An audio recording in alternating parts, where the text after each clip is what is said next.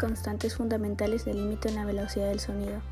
Un estudio llevado a cabo por las universidades de Cambridge, Queen Mary de Londres y el Instituto de Física de Alta Presión en Rusia ha descubierto la velocidad del sonido más rápida posible. Esta sería de 36 km por segundo, cerca del doble de rápido que la velocidad del sonido en el diamante, el material más duro que se conoce en el mundo. Por lo general, el sonido es más lento en los gases, más alto en los líquidos y aún más alto en los sólidos.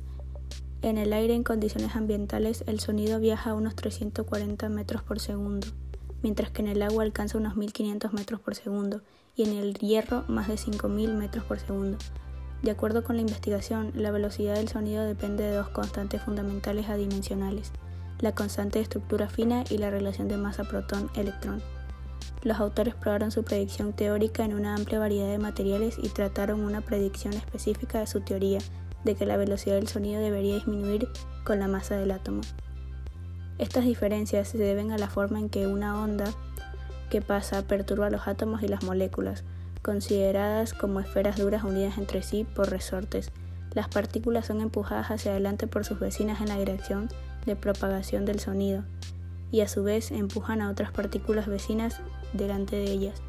Pero esta transmisión se retrasa por inercia, lo que significa que las ondas se mueven más rápido cuando las partículas son menos masivas. Los enlaces más rígidos significan menos demoras.